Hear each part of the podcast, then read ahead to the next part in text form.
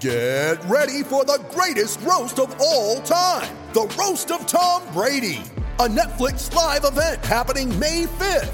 Hosted by Kevin Hart, the seven time world champion gets his cleats held to the fire by famous friends and frenemies on an unforgettable night where everything is fair game. Tune in on May 5th at 5 p.m. Pacific time for the Roast of Tom Brady, live only on Netflix. As a busy weatherman, people rely on me for up to the minute weather reporting, which means I need energy to keep me going throughout my day. Well, right now, you can get two Dunkin' Bacon, Egg, and Cheese sandwiches for $5. Well, in that case, the forecast calls for rain, sun, partly cloudy, high, low, scattered, isolated umbrella jacket flip flops with a 100% chance of look it up on the internet. I've got sandwiches to eat. Humidity dew point. Get two Dunkin' Bacon, Egg, and Cheese sandwiches for $5. America runs on Dunkin'. Participation may vary, limited time offer, exclusions apply.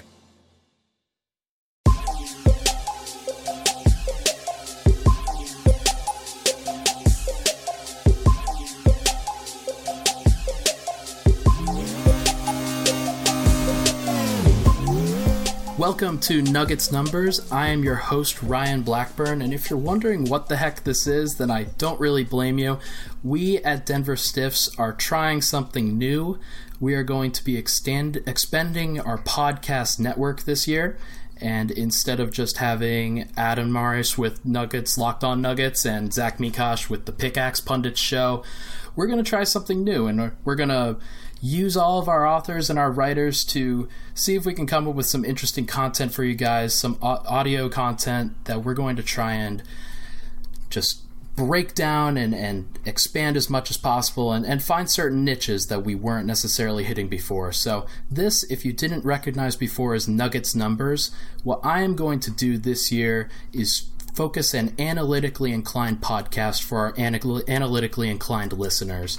Going to break down the Nuggets numbers, going to break down NBA numbers, look at it from an analytical perspective and see what kind of conclusions we can come to while also continuing to bring in the casual audience and see whether they're interested in certain games that we play, certain fun activities that we're going to go through, and we're going to see where this goes and have a good time with it. So, I'm going to be bringing on a guest every week, and for my first guest, I couldn't have anybody else other than my good friend and current co writer for Denver Stiffs, Gordon Gross.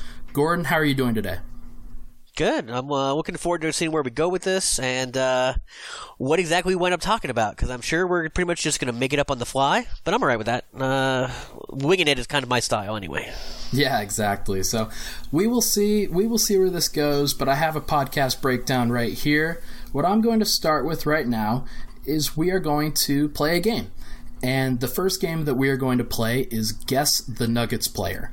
And so, what I'm going to do is I'm going to give you various clues, and you're going to see if you can guess which Nuggets player we're talking about, and then we'll go into more depth about this player in the later minutes. So, first, this guess... is Ryan trying to expose me. So, just so everyone's aware. Ryan told me this about three minutes ago, so I'm like, oh, great, okay. The, uh, let's see, what can I do? Name that tune. The goal is it. to really surprise them, and then when we guess it and when we figure it out, we will talk about this player and see what where their future is with Denver. So, Gordon, are you ready? Let's do it. All right, so the first clue is that this player had a 59.1 true shooting percentage in 2017 2018. 59.1? All right. Um Well, I know some people it's not. um What was Juancho's true shooting percentage? Uh, actually don't have that in front of me. So it was Come on, man. It was not Juancho Hernangomez though. Okay. So if it's not Wancho, um Trey Lyles. It is Trey Lyles. Hey, Very there nice. we go. Well, congratulations. So some of the other some of the other clues that we're talking about.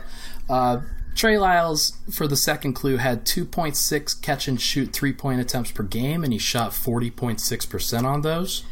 See, I still would have guessed Juancho, but no, yeah, I, exactly. uh, and then the third clue was that he played 1,391 minutes in 2017. Okay, yeah. See, then then I knew it was definitely not Juancho. Exactly. That'll, but, um, that'll definitely no, that's that's good. it. See, it had to be somebody who was efficient, who um, had a good shooting percentage from three point.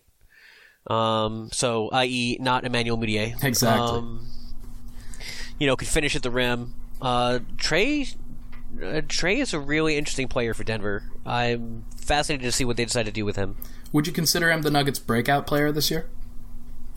Um, I expect him to be yes. What, Um, kind of now- uh, what kind of minute load does that entail? Probably, I don't know, 22 to 24 a game. It's gonna be it's gonna be really interesting to see what he can do. I am at least a little bit concerned that right now, while he is thinking, while they are trying to think about playing him as the sixth man this year behind Paul Millsap, Paul Millsap still is a kind of a heavy minute guy. So it's it's not a situation where Denver has like a a fifth starter where they're playing under 30 minutes a game consistently. I don't I don't necessarily They're going to have to find times, man. They're, uh, the the problem is that they have they still have too many good players, which is a stupid problem to have. Um, but they have guys who overlap, and they have like Mason Plumlee has looked outstanding this preseason. So can you really steal his minutes to give them to Trey Lyles? You know, can by playing Millsap at the center position um, with the backup unit, and then you would have minutes at the four for Trey. You could play Trey as a small ball five. You could play Trey at the three if he can handle it against slower threes. But I don't, I, I don't really know how they're going to do that, or whether they're going to try to do that. Even though getting Trey Lyles more minutes would theoretically be helpful for the team, it, it, it involves making it harder for everyone else. It involves having to juggle minutes, and that hasn't uh, juggling minutes adroitly has not been um, something that the Nuggets have been good at for a few years now. It's been hard for them to get that balance right. So I don't know how they're going to deploy Trey. I really don't. An encouraging part going into it this preseason, Jacob Goldstein on Twitter actually has a wins added metric that he applied to the entire NBA, and Lyles came in seventh in the entire NBA in wins added this year. He's got a he's got a fabulous potential. I, I mean, eh, you saw him like in the preseason. The guy is bricked out. He looks good. He looks fast. His shot is good. He's still he- he's got a good nose for the ball for rebounding. Like, how are you not going to play the guy who can shoot from deep, can drive the hoop, um, is one of your longest defenders of any position, really? No, absolutely. Um, I, I think he's he's one of those guys where they're going to try and find minutes for him where they can, but does that come at the expense of Paul Millsap in that way? Right. Well, and honestly, that's going to be on Paul. I Paul did not look good in the preseason. That doesn't necessarily mean anything. Um, he's working on his game, and he's working on uh, coming back. You know, after all the rehab he had to do for his his wrist and getting healthy over the summer. But you know that if Paul doesn't look like he's meshing well again, I would assume that they will take early minutes from him and give them to somebody who is meshing, which you would think would be Trey Lyles. What do you think are the odds that uh, Trey Lyles is the starting power forward for Denver at the end of the season? That really depends on his defense, man. That's not a that's not his strong suit. Um, because you have to have somebody who can defend next to Jokic. You have to. Um, you have to have somebody who can hopefully patrol the perimeter, can stuff drive attempts, can you know uh, at least block some easy shots. Uh, I would say it's low, and if Millsap is healthy, I think it's low. I, I think that his percentage is maybe like twenty percent, um, barring injury. Yeah, no, I think that sounds that sounds pretty reasonable. I'd probably put it at around twenty five percent, just because, like Yeah. you said, he he's not a defensively inclined player, and while he does have potential on that end, just being as long and as as athletic as he is, he hasn't really shown a propensity to be engaged on the, on that end of the floor. I would say. Right. Will- I would love it, man. If if he turned into Millsap, because Millsap had the same sort of. He's actually taller than Paul. Um, but Millsap, uh, when he came out, taught himself how to be a very good defender. Um, he didn't start that way necessarily. He he he picked up things because he's not the most athletic guy. He's not the biggest guy. He's not the longest wingspan guy. He's just the guy who moves his feet right, gets in the right position, and pays attention. Uh, Trey Lyles is a smart guy. Uh, I'm glad that Millsap is on the team for him to learn from, but I don't I don't know how much of that end he'll pick up. I really don't. Absolutely. I can't really add anything more than that. So let's switch gears a little bit. Let's talk about the Nuggets more as a whole. Uh, every everybody and their mother on Twitter right now is running win projections for for the entire NBA. yeah. uh, you'll see them from predictions to somebody who has more of a projection system. So I wanted to compile three of them uh, that are that are very mainstream, I would say, and we can talk about them, see what exactly they are. Uh, where the experts are projecting Denver for this year, and we can talk about why that is. So, Kevin Pelton on ESPN, he did a projection earlier this August, last August, and put the Nuggets at 50.5 wins and fourth place in the Western Conference. Andrew Johnson. That's quite, that's quite the projection, yeah. Yeah, absolutely. Andrew Johnson, uh, counting baskets on Twitter, he projected 47.7 wins and fourth place in the Western Conference. Okay. 538, 48 wins, sixth place in the Western Conference. So, those three, thinking about that number, lowest being 47 and 47.7, the highest being 50.5, what do you take away from that? Uh, nobody seems to think that Denver's offense won't be able to carry them to the playoffs, is what I take from that. All of them, I'm sure, have defensive questions in their projections about what Denver can stop or not stop. But uh, that's a projection that says your offense will get you to the playoffs if you play like you did the last half of the year. And I believe that. That that's what I believe as well. It's really interesting to see this number not not more towards 45 to 47 as opposed to 47 right. to 50. Just, well, projection systems by by definition normally uh, cap your the top end of the total. They they don't usually give you very few win projection systems will give you like a 65 win team it it rarely happens. Like it happens in real life, but it doesn't happen in projection systems. They're designed to keep the um, the variance in the middle. They cap out the very high and the very low. Yeah, absolutely. Uh, speaking to that, Golden State actually they there seem to be capped at fifty eight to sixty wins projection exactly. wise and you would expect a team like that to be up in the 62 63 64 win threshold but a lot of these projections, as you say, they cap what how good or bad you can be.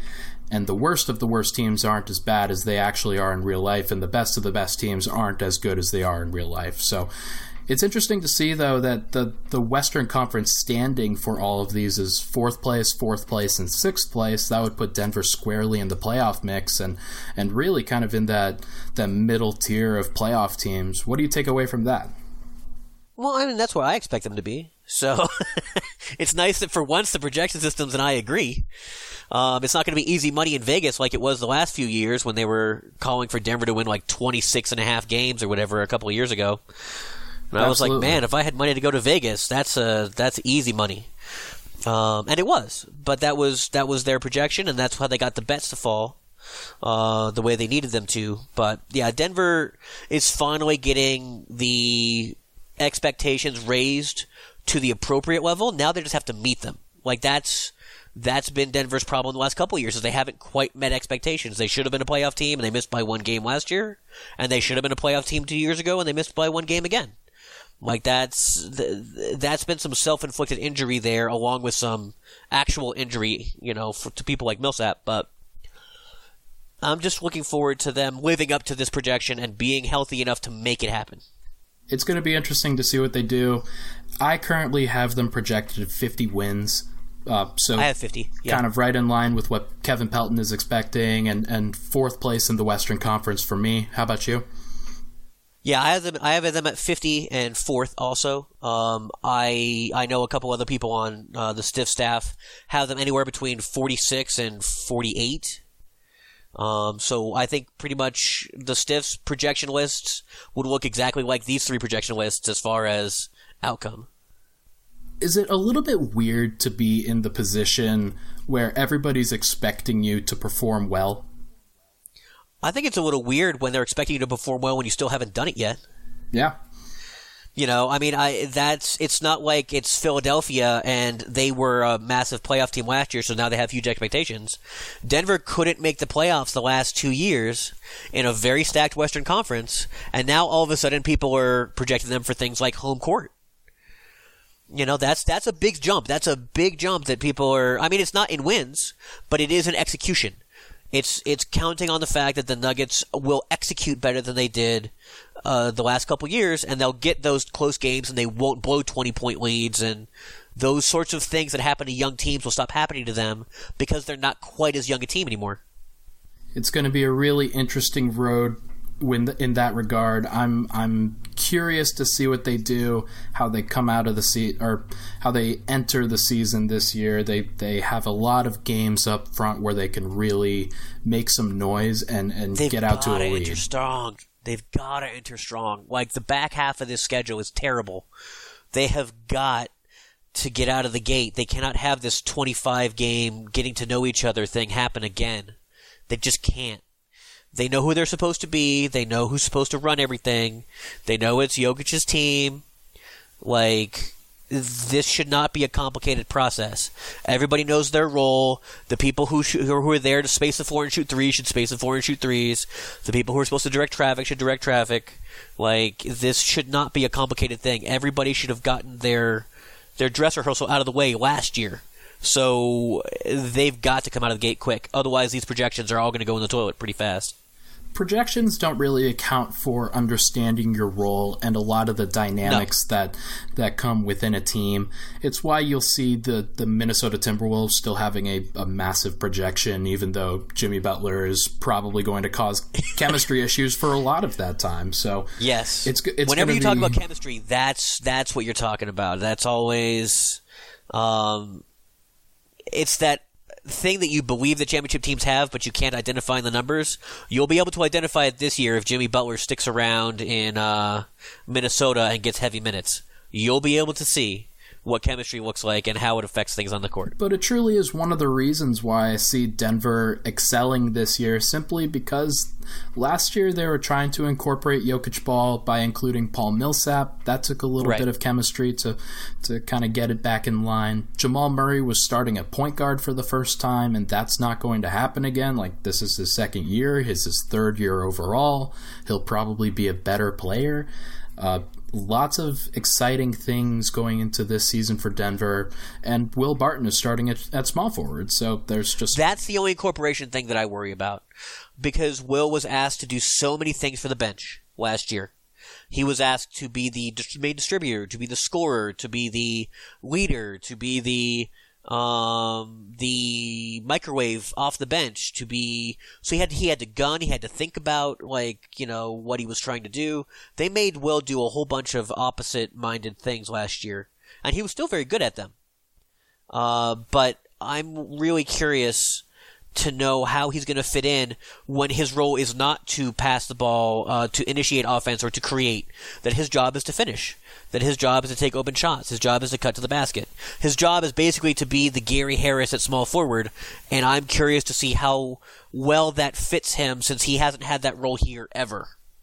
It's going to be interesting because one of the best parts of Barton is that you can give him any role and he will shine in that role by instead now by pigeonholing him into a specific role it may it may change the way he plays it may change the way the nuggets think about him as a player so i'm really curious to see how that works but other than that that seems to be the only thing where i'm i'm really concerned about them not understanding each other i think Jokic right. needs to continue to understand that he is an amazing player and that he should definitely not be deferring to anybody ever. Uh, this yeah, is, he should definitely run everything. That was very important for Denver. it's it's one of those things that you get you always are concerned a little bit until you're not with that. Uh, okay, switching gear or last last point on that. If I told you the Nuggets started the season 12 and 8, are you excited, worried, or is that right in line with where you think they'll be? That's probably what I expect. That's probably what I expect. Like within a game, 13-7, 11 and 9. I think 12 and 8 sounds about right for the first 20 game stretch. Um, now, if they come out of the game hotter than that, that will be amazing. Like that will be such a huge lift to their season. If they could start 15 and 5, I just don't see like the schedule is rough and uh, it's in parts anyway. There's games you can make headway, but then there's some weird there's some weird anomalies, and of course you've got you know Golden State and other things going on. So they don't get to play the Spurs while they're all banged up, so that's kind of a, a bummer from a Denver perspective. But um, no, I would expect 12 and 8 sounds about like what I would expect after first 20 games. Cool. All right. Well, let's switch gears. Let's head to the last segment. At the, the last segment that I will be doing for Nuggets numbers every week is I will be doing a game. Uh, doesn't matter what the game is, but we're going to be coming up with a lot of different Nuggets numbers related games. And the first one I think is one of the more interesting ones because I think there's there's some actual implications to the numbers that I'm talking about. So we're going to be playing is this a Nuggets number or not a Nuggets number? Gordon, are you ready? Let's do it. All right. So the first one is that defensively, the Nuggets as a team, uh, they accumulated 0.87 points per possession defending pick and roll ball handlers, which ranked 25th in the NBA. Is that a Nuggets number or not a Nuggets number? Def- they defending the pick and roll. That sounds right. That sounds like a Nuggets number. It is. That is a Nuggets number. Yep. And the reason why it's important is I, I went back and looked at this for the last couple of years. This past year, 11 of the best 14 teams in points per possession uh, were playoff teams. And that seems to be a very large indication. And, and before that, 8 of 9 in 2016 2017. Uh, Right. Eight of nine were playoff teams the year before. So that seems to be a really big place for them where the Nuggets could improve. And if they do improve into the top half of the league, then I would say that it's a pretty good indication that they're a playoff caliber team. Agreed. Um, and I think a lot of that's going to be based on uh, Plumlee being healthy and Millsap being healthy. That those are your two guys. Uh, I don't think the guard play is necessarily going to stop penetration, but if your big men can move better, I think that'll definitely help. Um, I know that the Nuggets have said that they were practicing more on how to alleviate their woes at the three point line uh, defensively. Um, I'm curious to see how that affects their pick and roll defense and their penetration. But again, we won't know anything until we actually see the real games. Being able to defend that pick and roll will definitely help them. Absolutely. All right, ready for the next number? Hit me. All right. So, in the same breath, the defensive team Nuggets defended 1.1 1.01 points per possession against isolations, making them the worst in the NBA. Uh, I don't think they were the worst. Uh, They could have been. Um, I'm going to say that's not a Nuggets number. You are correct. Not a Nuggets number. That was Cleveland, actually.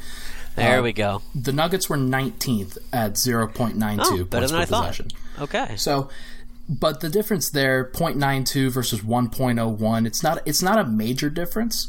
And one of those one of the reasons there is that only six of the top 11 teams were playoff teams. It's not really as indicative of a great defense. Uh, lots of teams, Utah in particular, Philly in particular, great defenses didn't rank very well in those categories. It- to me, it doesn't seem like that's as indicative of a great defense. Do we know what how many uh what percentage of plays that was for Denver? How It many was- times people were coming at us that way? My belief is that it was 7%. Let me take a look at it really Okay. quick. Yeah, that would be why it doesn't matter that much. Yeah, exactly. It's it's it's one of those statistics where you don't really think about it, and there's a reason you don't really think about it because it the frequency of it is not as large as what people really expect it to be.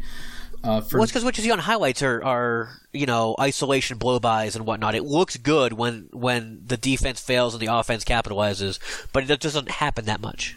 Exactly. So the Nuggets were uh, 1, 2, 3, 4, 5, 6, 7, 8, 9, 10, 11th in frequency, but only 7.4% of their attempts were free, Okay. were defensively defending isolations. And so Right. one of the reasons that people believe that the Nuggets are going to be a bad defense forever is because Nikola Jokic cannot defend in space.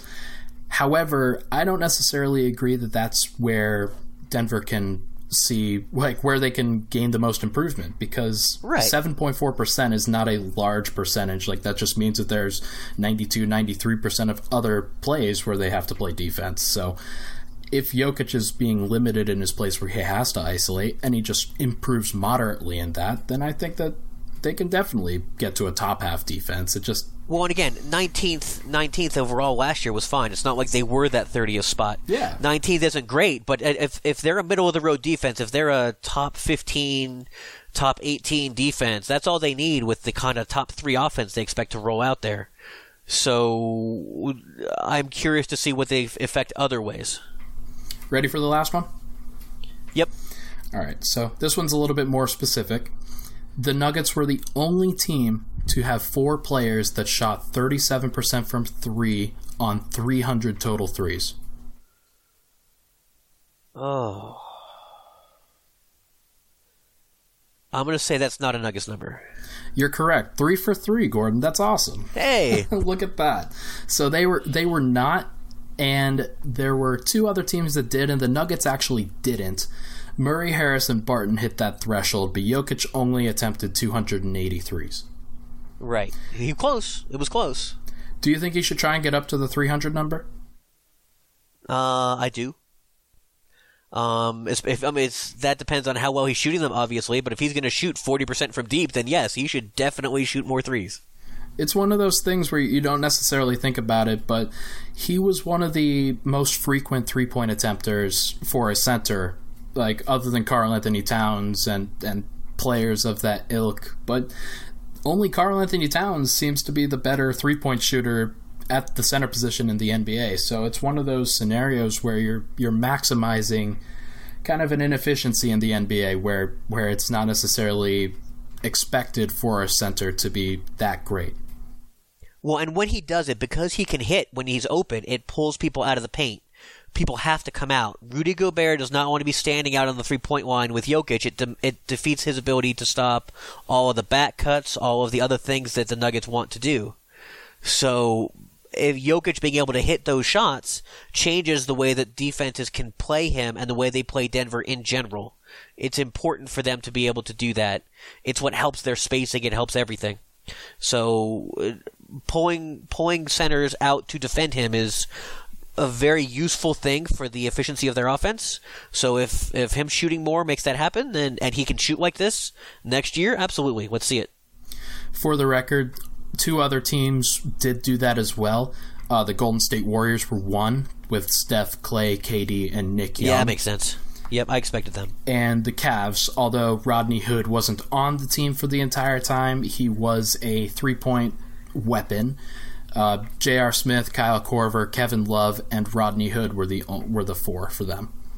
Okay, because yeah, uh, Rodney Hood, man, uh, he he could have had such a great offseason. Yeah, absolutely. Could have could have ended up anywhere, but he he just yep. The, things did not work out well for him. Do you, do you think he could still be a player? I think he can still be a good role player. That doesn't mean that that he will, but I, I still think he's got it in him to be a really long term, really good bench piece on a playoff team. Um, I still think that's part of what he can do, but the way that he sabotaged his own season, that that really makes you question some things. But it's not like it's anything that J.R. Smith hasn't done, and J.R. has been a really good bench player for a very long time. So, if I told you he had the career of Gerald Green, would you say sure? Yeah, that sounds right. I think it makes a it makes a lot of sense with him. Uh, okay, well, that's going to do it for this episode of Nuggets Numbers. Uh, Gordon, thank you so much for coming on. Absolutely, man. Thanks for having me. Looking forward to doing this again. I, I am as well. Uh, so, again, Nuggets Numbers, new podcast on the Denver Stiffs Podcasting Network. We're going to have, be rolling out some other great episodes that I think you guys are all going to be really excited to see. So, keep it in tune to Denver Stiffs, and we will see you guys next week.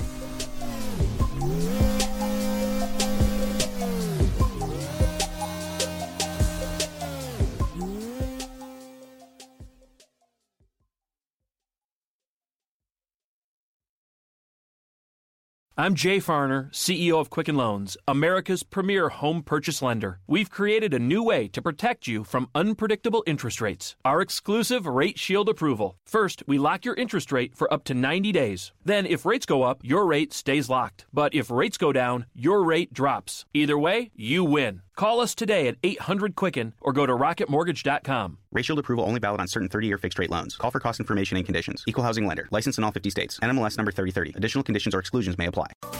Skip the supermarket and make one stop at Smart and Final. You'll find farmers market freshness, thousands of club sizes, plus everyday groceries and party supplies, where prices are up to 25% lower than supermarkets. Say hello to convenient shopping and everyday low prices on guaranteed high quality foods, organics, local products, and cool stuff you can't find anywhere else. Come in now or visit smartandfinal.com to find your nearest location for quick delivery to your home or office.